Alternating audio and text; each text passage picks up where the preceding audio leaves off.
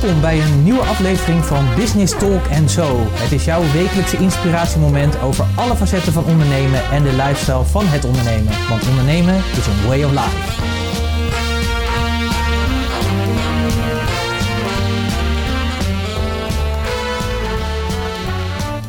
Een bijzonder goede dag. Dit is aflevering nummer 193. En deze keer gaan we het hebben over de speed of implementation. Hoi en leuk dat je luistert naar Business Talk, de podcast die gaat over ondernemen en alles wat met dat mooie ondernemen te maken heeft. Mijn naam is Pieter Hensen en tegenover me zit... Annemieke Tissink. En samen zijn wij... Puurst. ja, geen Passie en Adria. Het blijft toch echt in mijn hoofd zitten. Passie en Adria. Jij hoopt nog steeds dat ik Passie en Adria ga zingen. Ja, dat, eigenlijk uh, wel, maar nee, uh, dat gaan we niet doen. Van de, not today. Vandaag hebben we weer een aflevering Let's Talk Business. Die doen we altijd samen. En dat komt omdat we het deze keer met je willen hebben over de speed of implementation. We zitten natuurlijk richting het einde van het jaar. En we spreken natuurlijk ook in het einde, tegen het einde van het jaar best wel weer wat ondernemers. Die eigenlijk het jaar eigenlijk al gedag hebben gezegd. Ja, die hebben straks kerstvakantie en uh, 7 januari worden ze die, weer wakker. Die zijn al aan het uitchecken. En uh, het is gewoon een thema die we de laatste tijd uh, veel tegenkomen. Dus dachten van nou, laten we je daarin meenemen. Wat ik nou nog zou willen zeggen over het einde van het jaar en het feit dat ze dan in januari wakker worden, is dat het zo zonde is, omdat er in die tussentijd nog heel veel kansen liggen. En speed of implementation is daar het antwoord op. Dus daar gaan we het lekker over hebben met elkaar. Absoluut. Maar misschien is het eerst goed om eventjes een soort kader te stellen over, maar wat verstaan wij onder die speed of implementation? Wat is het eigenlijk? Hè? Want speed of implementation is natuurlijk Engels, dus het gaat over de snelheid van het implementeren. Ja. Dus actie ondernemen, het doen. Maar ja, wat is het eigenlijk? Want ja, ik kan me voorstellen dat voor de een de speed of implementation iets anders is dan voor de ander. Uh, dus misschien wel goed om eventjes een soort, soort denkkader te schetsen, zodat mensen kunnen herkennen van, oh ja, ja dit, uh, hier kan ik wat mee. Ja. Of niet. Ja. Uh, wat mij betreft gaat speed of implementation over het moment waarop je besluit dat je iets graag wilt. Bijvoorbeeld je stelt een doel of je bedenkt een nieuw product of een nieuwe dienst. En heel vaak gaat er dan een soort ontwikkelperiode aan vooraf. En mijn doel is altijd zorgen dat die ontwikkelperiode zo kort mogelijk is, zodat ik nog nou, in het momentum zit, zullen we zeggen, op het moment dat ik ermee aan de slag ga. Dus het liefst als ik iets bedenk, ga ik er hetzelfde moment, in ieder geval dezelfde dag mee aan de slag. Want wat je merkt is dat goede idee, dat is na twee of drie dagen al veel minder interessant en veel minder leuk. En op een gegeven moment uh, vind je het helemaal niks meer en dan stop je ermee of dan ga je er nooit aan beginnen. En zo hebben we wat ik heel vaak noem de Boulevard of Broken Dreams. Daar liggen heel veel ideeën van ondernemers uh, waarvan ze dachten, ja dat had ik ooit bedacht. Maar ik heb het eigenlijk nooit gedaan. En dan zien ze die geniale ondernemer die net is opgekomen met een, met een geweldig nieuw product of een nieuwe dienst. Waarvan zij dachten, hé, hey, dat had ik eigenlijk drie jaar geleden uh, al bedacht. Alleen jij hebt er geen actie op ondernomen en die ander wel. Dus zorg dat het moment dat je iets bedenkt ook echt het moment is dat je ermee begint. En dat je de ontwikkeltijd zo kort mogelijk houdt voor jezelf. Oké, okay, dus dat, dat zou ik kunnen zeggen is de speed of implementation. En wat ik altijd heel erg prettig vind aan de speed of implementation is dat het A, je bedenkt iets natuurlijk, dus daar krijg je heel veel energie van. Dus je wil iets in de markt zetten. Ja. ja, heel vaak werken wij ook op deze manier. Is dat we iets bedenken van dit gaan we doen. En wat het toffe is, het geeft heel veel energie, dus we worden er heel erg enthousiast van. En B, wat ook heel erg gaaf van is, is dat het een super focus geeft. Dus wat ik bij mezelf merk, dat ik dan ook heel gefocust, en ik, ik ben een beetje af en toe een beetje afgeleid, dus ik kan dan heel gefocust en super snel ook uh, uh, werken. Dat is ook een, een, een mooie bijkomstigheid op het moment dat je bezig bent met de speed of implementation. Ja, en je motivatie is echt heel erg hoog, hè? Want je bent super enthousiast geworden van het idee of het concept of whatever wat je net bedacht hebt. Dus is het niet erg om er een keer een uurtje langer voor door te gaan. Dus is het niet erg om net eventjes dat stuk extra stukje te geven. Die whatever it takes mentaliteit, die extra mile, dat soort dingen. Ja. Om te zorgen dat het er komt. En hoe zorg je nou wel dat je dan een beetje daarin gefocust blijft? Want kijk, ik heb heel vaak gewoon nieuwe super toffe ideeën. Maar niet al die ideeën die komen tot wasdom of kunnen tot wasdom komen. Omdat ze soms wel passen of niet passen. Maar weet je, als ik al mijn ideeën die in mijn hoofd op zouden komen in een speed of implementation zou gooien. Ja, dan zou hier niks meer, uh, niks meer gebeuren, denk ik. Of de hele dag zouden nieuwe ideeën worden ontwikkeld. En uh, zou, uh, dan zouden er heel veel ideeën blijven liggen. Wat ik altijd vind is dat als je een idee hebt, is hartstikke leuk. Maar dan moet je wel ook al concreet kunnen bedenken: dit is hoe het mij geld gaat opleveren. En het liefst levert het je ook binnen zo kort mogelijke tijd geld op. Dus ook al heb je duizend ideeën, kijk voor ieder idee echt heel erg helder. Is het echt zo'n goed idee? Of is het gewoon, lijkt het een heel goed idee? Hoe snel kan ik hier mijn eerste duizend euro mee verdienen? Dat vind ik zelf altijd een, een hele fijne. Die hoorde ik uh, ook weer van iemand anders. En toen dacht ik, dat is eigenlijk briljant. Hoe snel kan ik daar mijn eerste duizend euro mee verdienen? Als ik dat weet en ik weet dat het ook niet, uh, weet ik wel, maanden kost, dan ga ik ervoor. En dan uh, meestal zet ik mezelf een hele strakke deadline. En dan ga ik gewoon aan de bak. Knallen als een malle. Knallen als een malle. Ja, voor sommige mensen die uh, denken, ja weet je, hartstikke leuk dat jij dit hebt, maar uh, ik kan hier niet zoveel mee, want ik zit zo niet in elkaar. Ja, dat zat ik ook niet. Dus er zijn een aantal dingen die, die speed of implementation heel moeilijk maken. Uitstelgedrag. Ik weet niet, heb jij wel eens last van uitstelgedrag? Nooit. Nee, nooit. Nee, tuurlijk. ik wil net zeggen, Pieter Hensen, Jokke mag niet. Hè? Nee, dat, dat heeft je moeder je geleerd. Ja, Jokke mag niet, inderdaad. Nee, ja, uitstelgedrag heb ik ook. Ja, ik ben iemand die echt, nou ja, bipolar klinkt een beetje raar, maar een beetje, daar wel een beetje bipolar in is. Dus op het moment dat ik echt de toegevoegde waarde van zie en de meerwaarde, dan kan ik er echt voor, voor gaan. Maar als ik dat niet heb, weet je, dan moet ik me soms wel ergens toe zetten. Nou, jij, jij bent een deadline werker. Ja. Jij bent echt iemand die heeft een deadline nodig en gaat dan knallen. En vaak ook nou, redelijk laat, zullen we zeggen. Je stelt uit, je stelt uit, je stelt uit. En dan ga je er vol voor en dan, dan wordt het ook briljant. Terwijl ik precies het tegenovergestelde ben, was. Je moet mee in mijn chaos. Uh. En, nee, maar ik heb me wel ontwikkeld gelukkig. Want vroeger was ik zo iemand, ik wilde heel veel tijd hebben om iets voor te bereiden. Dan wilde ik, wilde ik het minutieus voorbereiden.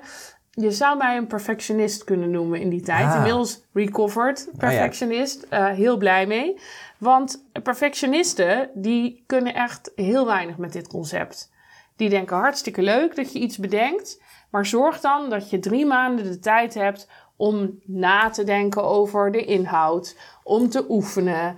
Om een goed design te laten maken. Om whatever. Allerlei dingen die eerst moeten. En ook gewoon, je wilt gewoon echt goed doen. Super goed doen. Het moet echt perfect zijn. Daarom is het ook perfectionisme natuurlijk. Ja, ja, ja. En, en dat, is, dat is wel... Uh, aan de ene kant is dat fijn, want daardoor ga je wel voor het beste. Want perfectionisme wordt natuurlijk vaak ook wel een beetje negatief gelabeld. Maar dat hoeft het niet te zijn, nee, vind nee, ik. Nee. Alleen hier kan het je wel soms in de weg zitten om echt gewoon die speed of implementation te doen. Om die snelle stap te zetten. En heel vaak heb je maar één stap nodig, één actie nodig om in beweging te komen.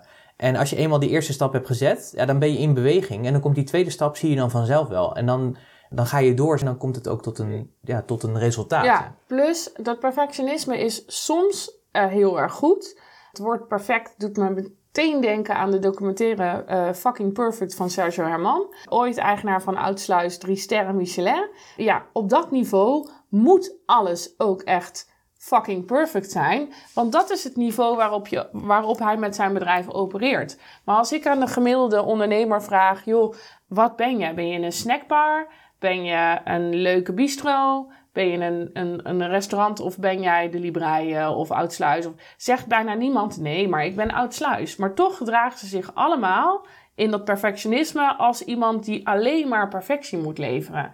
Ja, dat vertraagt in hun geval vooral de boel. Want stiekem zitten daar, zijn ze gewoon meer een, een bistro bijvoorbeeld. Of een leuke, leuk, leuk eetcafeetje waar geen hond zit te wachten op dat alle uh, lettertypes op je, uh, op je website overal. Op... Comic Sans zijn. Ja, of juist niet. Ik, ik, ik, noem een design voorbeeld. Moet ik niet doen, want ik ben niet visueel ingesteld. Maar ik kan me voorstellen dat als je dat wel bent, dat je dat soort dingen juist heel erg belangrijk vindt. En dat je daar heel veel tijd mee kwijt kan zijn. Het cynisme is wel degelijk goed, zullen we zeggen. Kan wel degelijk een taak hebben. Alleen is het noodzakelijk in je bedrijf. Plus ik zeg altijd, geef je perfectionist één taak. Als er een heel project is wat er moet gebeuren, geef je, en je kijkt naar alle onderdelen die daarin moeten gebeuren, geef je perfectionist dan één taak. Daar mag die zich helemaal op laten gaan. En de rest gaat gewoon à la speed of implementation. Gewoon dan, dan, dan, dan, dan en weer door. En ik denk nog even net terugkomend op, op je verhaal van de bistro en dergelijke. Ik denk dat het ook belangrijk is om, om bewust te zijn, zeg maar, dat de dingen die je doet voor je klant, ook als het gaat om die implementatie, dat op het moment dat je vanuit dat perfectionisme gaat handelen, is dat je eigenlijk zoveel niveaus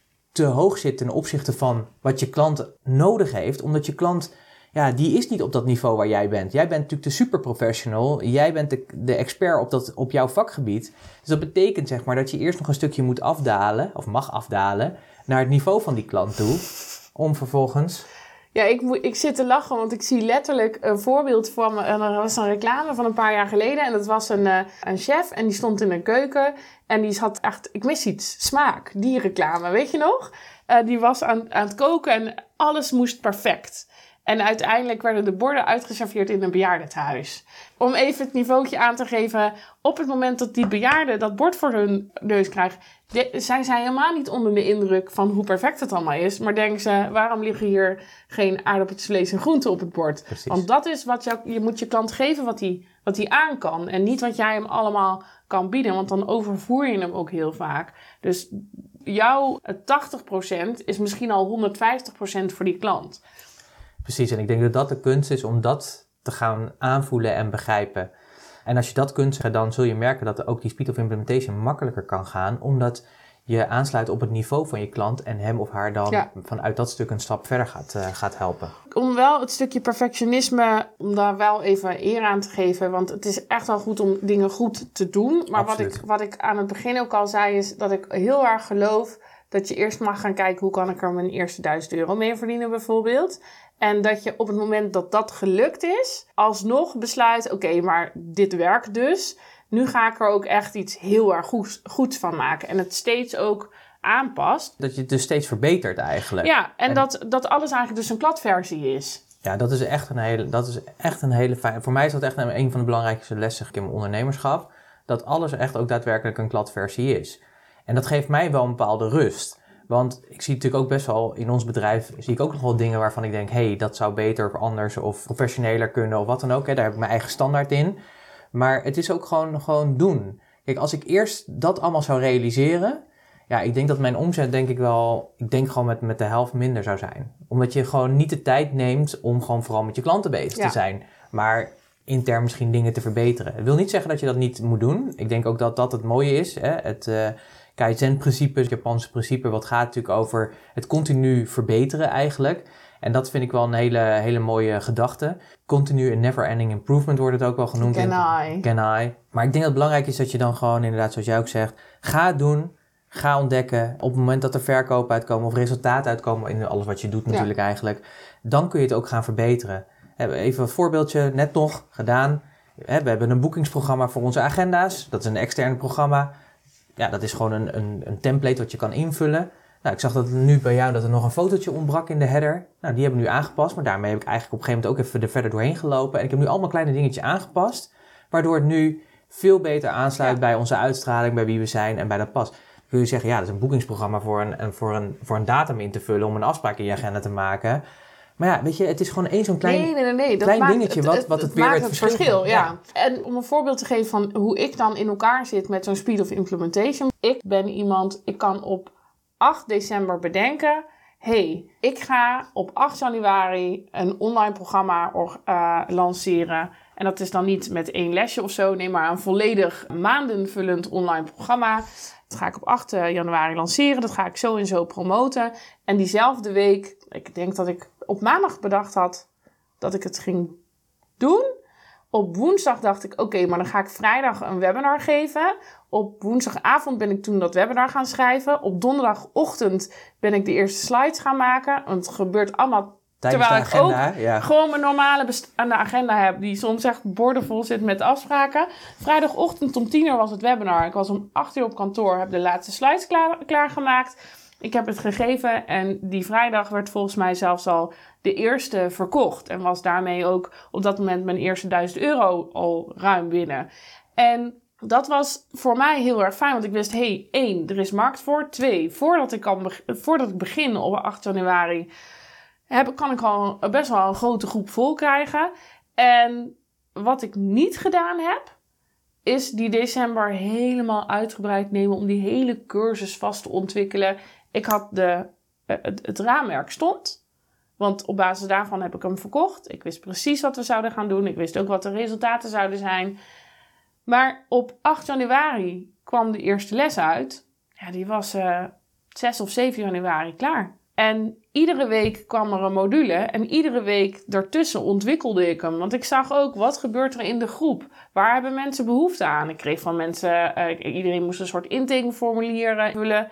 Daar haalde ik heel veel informatie uit, waardoor ik en gewoon meteen het, het goed kon neerzetten, maar ook gewoon steeds wist: oké, er er, er is een deadline, ik kom in actie. Terwijl als ik eerst die hele cursus had ontwikkeld. En daarna was gaan nadenken over hoe ga ik hem dan verkopen. Nou ja, dan was ik gewoon misschien wel een jaar verder geweest. Ja, niet alleen dat. Ik denk als ik gewoon even terugkijk, want het is nu bijna een jaar geleden dat je op die manier bent begonnen. En wij doen vaker op deze manier dit soort dingen.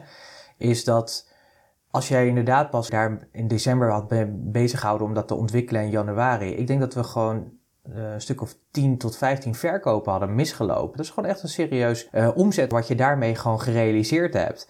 En, dat, en ja, wat, hier, wat dit ook bewijst is, ze zeggen wel sell before you're ready. Dus verkoop het alvast zeg maar, voordat je überhaupt klaar bent.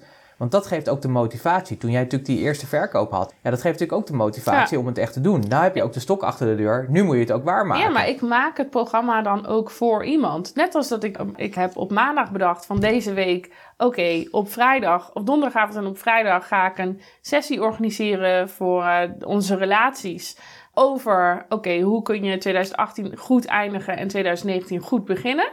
Ik wist op maandagavond echt nog niet wat daarin kwam hoor. Maar ik heb wel iedereen uitgenodigd. En uh, er zijn ook al aanmeldingen. Nou, ik ben ondertussen gewoon dat in elkaar aan het zetten.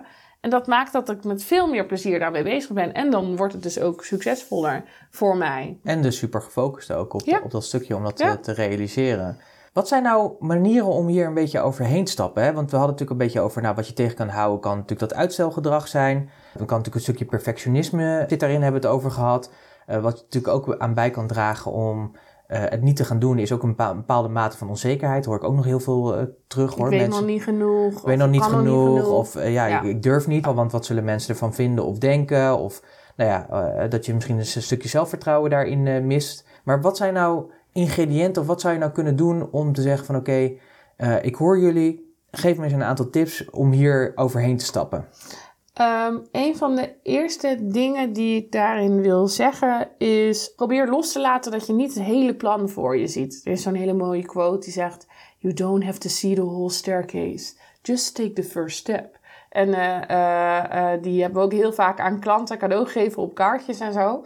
En in het begin dacht ik: Ja, ja, een beetje ik weet niet goed wat ik daarmee moet. Want ik was natuurlijk die perfectionist, hè. Um, maar op een gegeven moment dacht ik, oké, just take the first step. Wat is de eerste kleine stap die ik kan zetten? Ik weet wat mijn doel is. Ik weet inderdaad niet wat, als ik stap uh, A, B, C, D, ik weet nog niet wat T gaat zijn. Ik weet nog niet wat Q gaat zijn. Maar als ik gewoon A, B weet, dan ga ik aan de slag. En misschien weet ik soms alleen maar A. En zet ik dat stapje en denk oké, ik heb nu A gedaan.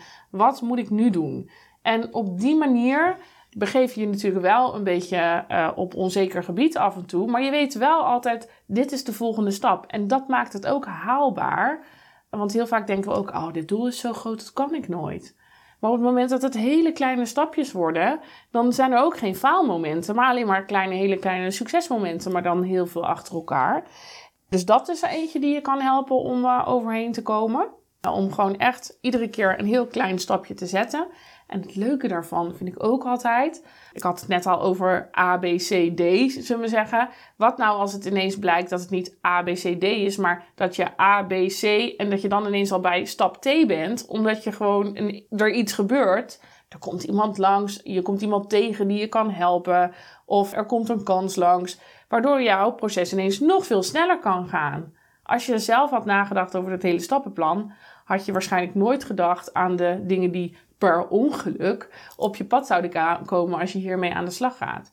Dus ja, op begin meteen en dan gaat het veel sneller, want er komen ook gewoon dingen vanzelf naar je toe.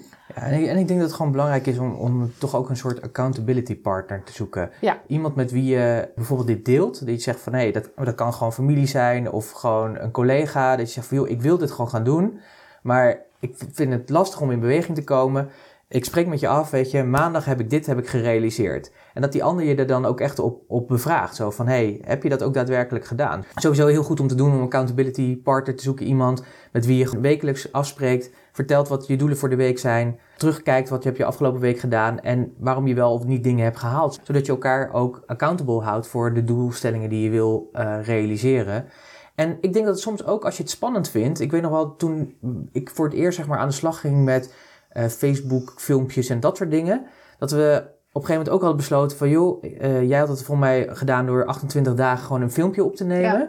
En ik heb op een gegeven moment gedaan van ik wil gewoon vijf filmpjes en dan ook ze gewoon gaan delen. En soms kun je er ook gewoon heel creatief mee omgaan. Bijvoorbeeld, ik weet nog wel dat ik op een gegeven moment aan de slag wilde om te gaan schrijven voor mijn boek. En dat ik dacht van ja, maar ik wil eerst die ervaring hebben over hoe schrijf ik nou goed.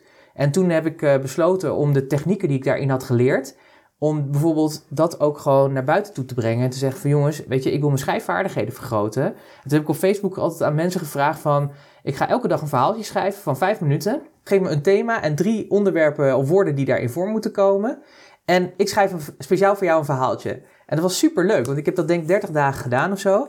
En ik kreeg nou ja, sowieso heel veel leuke reacties erop. En het is hartstikke tof om te doen. En mijn schrijfvaardigheden gingen ook omhoog. Dus ik kon op een gegeven moment ook letterlijk door dat te doen wist ik gewoon dat als ik vijf minuten schreef, dat ik ook precies daadwerkelijk dat wilde zeggen in die vijf minuten wat ik wilde zeggen. Dus die, die, die kwaliteit ging ook echt omhoog. En zo kun je het soms ook oppakken. Dus soms mag je ook wel wat creatief erin te zijn, zonder meteen jezelf nou ja, zo'n enorme grote stap te zetten. Knip het ook op in, in, in die kleine stapjes. Maar ga het in ieder geval wel doen. En ik denk dat die peer pressure die helpt altijd. Dus als je het, uh, als je het zeg maar vertelt aan iemand ja. en die bevraag je er ook op, en doe dan ook echt iemand ja, die belangrijk voor je is. En bij wie je je veilig voelt. Ook, hè? Ja, dat is ook er zijn heel ook belangrijk. heel veel mensen die gaan dit idee, jouw idee afknallen op Ja. het moment dat je... Nee, dat dat- dat- moet je niet doen. Maar iemand die je snapt waar je mee bezig bent... die eigenlijk gewoon een grote cheerleader voor je is... eh, met af en toe een kritische noot... dan, eh, dan, kom je er, eh, dan, dan, dan is er gewoon iemand die je verder helpt. En daarnaast had ik nog een andere... en dat is... weet dat het niet om jou draait. Jouw idee bedenk je niet voor jou. Jouw idee bedenk je voor je klant. En op het moment... Wat? Ja, ja, ja. Schokken, schokken, schokken. Nee. Maar op het moment dat jij eerst dat jij een heel goed idee hebt, wat de mensheid of jouw klant echt enorm verder gaat helpen. En jij gaat een jaar de tijd nemen om dat webinar of die cursus of whatever, om dat te ontwikkelen. Dan laat je dus mensen een jaar lang zonder zitten. En dat is best wel egoïstisch. Dus denk aan de mensen voor wie jij dit wil doen. En pro- probeer gewoon echt even helemaal in te leven in hun en hoe blij ze zullen zijn met datgene wat jij gaat brengen. En dan wordt het ook al anders. Het is net als dat ik zeg, ik zorg dat ik het verkocht heb, want dan maak ik het voor iemand. Je maakt het altijd voor iemand. Maar vaak vergeten we dat en zijn we te veel bezig met ons eigen proces, onze eigen onzekerheden. En ja, dat is gewoon zonde, want die klant heeft het heel hard nodig. En dus is tijd om aan de slag te gaan voor mensen. Ja. Zo is het. En ik denk dat het ook wel belangrijk is om ook wel een beetje een whatever it takes mentaliteit daarin in te hebben. Want wat ik ook wel heel veel zie is dat mensen. eh, nou, bijvoorbeeld neem even deze vakantieperiode. En iedereen moet natuurlijk gewoon doen wat hij, wat hij zelf wil. Maar ik denk dat er gewoon nu nog een kans ligt. Er ligt gewoon nog een kans om ook in die vakantieperiode misschien iets op te pakken of te doen. En wat ik wel gewoon zie, zeg maar, ik zie dat bij jou, ik zie het bij mezelf en ook wel bij anderen om ons heen. Die toch zeggen van ja, maar ik ga het gewoon doen. Want ik vind het gewoon heel erg belangrijk om dat op te pakken. En dat betekent dan inderdaad misschien dat je een keer even een aantal uurtjes langer door moet. Of misschien eens een keer wat eerder op moet staan om het voor elkaar te krijgen. En wat mij heel vaak opvalt is dat mensen op, eh, op het moment dat het ja, toch iets van ze vraagt, dat ze dan toch gaan ja, afhaken op een, een of andere manier. Dat ze dan toch zeggen, nou weet je, ik ga het in januari wel doen. Ja. En denk ja, dat is eigenlijk een gemiste kans. Want zeker als je in die energie zit, dan zit je natuurlijk in dat mo- momentum, zullen we- ja. zeggen. hè. En als je in dat momentum zit, ja, dan heb je juist de energie en de focus om, er, om het op te pakken. Dan is het heel erg zonde om dat dan drie weken later te doen. Dan moet je het A weer helemaal oprakelen. En B, ja, dan, moet je eigenlijk, dan begin je eigenlijk weer Ja. overnieuw. En je bent gewoon drie weken verder. Gewoon een gemiste kans. ja. Dus John Ashraf heeft daar een hele mooie quote, over. Die zegt: If you're interested, you'll do. uh, nee, if you're interested, you'll do what's convenient. If you're committed, you'll do whatever it takes. Dus bedenk ook bij jezelf: waarom wil ik dit? Wil ik dit alleen maar omdat ik het leuk vind? Uh, omdat het me wel geinig lijkt om? Of ben je er echt heilig van overtuigd dat dit iets is wat je moet doen, omdat het je verder gaat brengen? En niet alleen jou, maar ook je klanten. En op het moment dat het dat laatste is, Ja, dan mag je er ook gewoon echt, echt, echt voor gaan. En dan maar eventjes een paar keer in uh, de avond of in de weekend of in de heel ochtends vroeg of whatever. Maar dan, ja, dat helpt in ieder geval al heel erg om uh, uh, die vraag te stellen aan jezelf. Hoe sta ik hier eigenlijk in en waarom wil ik dit? En ik denk dat dat sowieso een hele goede vraag is hoor. Die vraag die, die stel ik me steeds ook steeds vaker. Van waarom is het belangrijk voor mij? Waarom vind ik het belangrijk om dit nu te doen? Uh, en dat motiveert ook heel erg goed, want dat geeft ook die prioritering aan. Want op het moment dat het niet belangrijk voor me is, ja, dan, uh, of die, die argumenten zijn onvoldoende duidelijk, ja, dan ga ik het ook niet doen. Nee. En anders was ik er misschien al wel mee begonnen in het kader van de speed of implementation. Ja. En dat was eigenlijk weer zonde geweest. Ja. Ik zit er eigenlijk uh, over na te denken. Zijn er, zijn er ook momenten dat, je het, dat het eigenlijk niet van toepassing is, die speed of implementation? Hoe kijk jij daarnaar? Ja en nee. Ik denk dat het, de speed of implementation altijd van toepassing is, maar Ja. dat het niet altijd slim is om jezelf een enorm korte deadline te stellen. Of uh, ik, een van de mooie voorbeelden vind ik het, uh, uh, het bedrijf Print.com, wat nu een tijdje geleden gelanceerd is. Ja, dat is Ken je van, dat? eh, ja, de Oude- oud-oprichter van Drukwerkdeal. Dat is natuurlijk ooit begonnen als een geweldig idee. En speed of implementation daaraan is dat ze het meteen zijn gaan oppakken. Meteen ook met een team eraan zijn gaan werken. Maar ze hebben niet dezelfde dag gezegd en ook niet na een maand... hey jongens, wij zijn er, kom vast bij ons bestellen. Daar heeft best wel wat tijd tussen gezeten. Dus zorg niet meteen dat je... eh, je, je gaat er wel meteen mee aan de slag... Maar roep niet bij alles meteen aan de hele wereld: we zijn er en kom maar nu al bij ons. Want je, je moet soms ook een concept goed uitdenken. Je moet ontwikkelen, je moet kijken wat gaan we precies doen. En op het moment dat je sommige onderdelen nog niet helemaal duidelijk hebt, en waardoor je dus nog niet kunt verkopen bijvoorbeeld, dan moet je wel zeker blijven implementeren, niet stoppen daarmee. Maar het betekent nog niet altijd dat het meteen de buitenwereld in hoeft. Ik denk dat dat ook belangrijk is. Ik denk dat het sowieso goed is om, om na te denken. Thinking time, dus over nadenken echt over wat is die toegevoegde waarde en hoe ga je het neerzetten. En zeker nou, bij print.com is natuurlijk, dat moet natuurlijk een wereldwijd Ja. concept eh, gaan worden, wat natuurlijk echt eh, de hele wereld gaat eh, veroveren. Maar het is sowieso, denk ik, daarin altijd wel goed om dat te doen. Maar ik denk ook, ook zij zullen binnen print.com, eh, ze hebben natuurlijk ook hun projecten gemaakt en hun doelstellingen Tuurlijk. gerealiseerd. En ook daarin heb je wel de speed of implementation. Denk ik dat dat wel weer belangrijk is, om wel dingen te doen en daar de prioriteiten gewoon aan te geven en eh, daarvoor te gaan. Maar ik kan me inderdaad, het is soms heel goed om eerst daar even ietsjes langer over na te denken. Maar dat is dan weer vaker bij een groter project. Nou kun je natuurlijk ook kunnen zeggen, ja, als ik een nieuw product ga lanceren, dan is dat ook best wel een groot project. Weet je, dus het is inderdaad een soort afweging die je moet gaan maken. Want de ene keer zou je er wel voor kiezen en de andere keer denk ik niet. En- Nee, maar je kunt bijvoorbeeld wel al werken met een, eh, een lijst waar mensen zich kunnen aanmelden als ze interesse hebben. Of eh, net als bij, ik kan al flirten met eh, print.com, zag ik online. Oeh. Als ik, als ik, ik kan nog niet bestellen, maar ik kan wel aangeven, hé, hey, maar ik heb interesse in wat jullie te bieden hebben. En dat kun je natuurlijk wel altijd doen. En dan hoeft iets nog niet af te zijn. Je hoeft, bij wijze van spreken weet je niks. Behalve, ik ga een cursus geven over bla bla bla in februari 2019. Wil je er meer over weten? eh, laat vrijblijvend je gegevens achter. Want dan, eh, eh, dan houd ik je op de hoogte. Ben je de eerste die het weet. Waar kan ik me inschrijven? Ja, nou, ik dacht, waar moet die cursus over gaan? Er kwamen dingen in mijn hoofd waarvan ik dacht, cursus meditatie, dat kan ik helemaal niet. Maar dat is zo niet mijn ding. Maar ik, ik, ik- bij wijze van spreken zou ik in februari 2019 een cursus meditatie kunnen gaan geven. Ik weet er niks van, dus ik moet me in die maanden nog wel heel erg erin verdiepen. Maar ik zou dat kunnen doen. En ik zou tegen jou kunnen zeggen: Oké, nou, ik ga dit en dit doen. Vind je het leuk, laat je gegevens achter. En dan heb ik in die tijd ertussen wel om te zorgen dat ik daar ook eh, eh, goed genoeg in word. Speed of implementation. Ja. Daar, eh, daar hadden we het vandaag over. Even een beetje samenvattend. Speed of implementation, kwestie van gewoon gaan doen. Laat je niet tegenhouden door perfectionisme, door allerlei ja, dingen die je tegen kunnen houden om die eerste stap te zetten. Ik denk dat het ook belangrijk is dat je het gaat zien als gewoon dat alles een kladversie is. Dus ga het gewoon doen, pak hem op. Als je merkt dat, dat je er verder mee komt en dat, dat het succes heeft, dan kun je het altijd nog weer verder aanpakken. Ik denk dat dat ook de kunst Ja. is. Eh, dat je zo, ik denk dat dat Altijd blijven verbeteren. altijd blijven verbeteren. Dus het, elke keer nadenken in je processen, in je dienstverlening. Wat kan ik beter gaan doen ten opzichte van hoe het, eh, hoe het nu was? Ehm, ik denk ook dat het belangrijk is dat je dat momentum ook pakt. Als je dat hebt, pak hem ook aan. Maak daar ook ruimte voor. Ja. Als dat ook betekent dat je misschien je agenda wat moet omzetten of wat dan ook. Of dat je even een aantal dingen even geen tijd of aandacht kan besteden omdat je dat moet doen. Ik denk dat het gewoon belangrijk is om dat uh, te doen. En ja, inderdaad, gewoon zet gewoon die eerste stap. Dan kom je in beweging. En als je eenmaal in beweging bent, ja. dan blijf je ook in beweging. Het is ook echt een van de principes. Als je kijkt naar succesvolle ondernemers, dan zijn er twee dingen die ze sowieso doen. Ze stoppen nooit met leren en ze implementeren snel. En het feit dat ze succesvol zijn, zegt genoeg. I rest my case.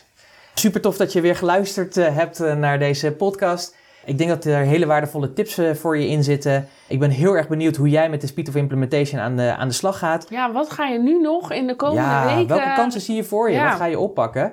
Maak daar eens een lijstje van. Wat, wat zijn die mogelijkheden? En ja, kies daar eens eentje van en pak die dan, pak die dan op. ik ben ook heel erg benieuwd, naar aanleiding van wat je hier hoorde, wat je ermee gaat doen. Laat ons dat ook weten. Dat kun je doen door je commentaar achter te laten op de social media kanalen waar deze podcast verschijnt. Of bij ons op de website. Of bij iTunes en Soundcloud of Stitcher. Ja, rest mij niets anders meer te zeggen dan dankjewel voor het luisteren. Fijne feestdagen natuurlijk. We wensen je natuurlijk al het goeds. Mooie kerstdagen met familie en geliefden. Als je wat rust neemt, geniet daar ook dan lekker van. En volgende week de laatste voor het einde van dit jaar. Fijne feestdagen!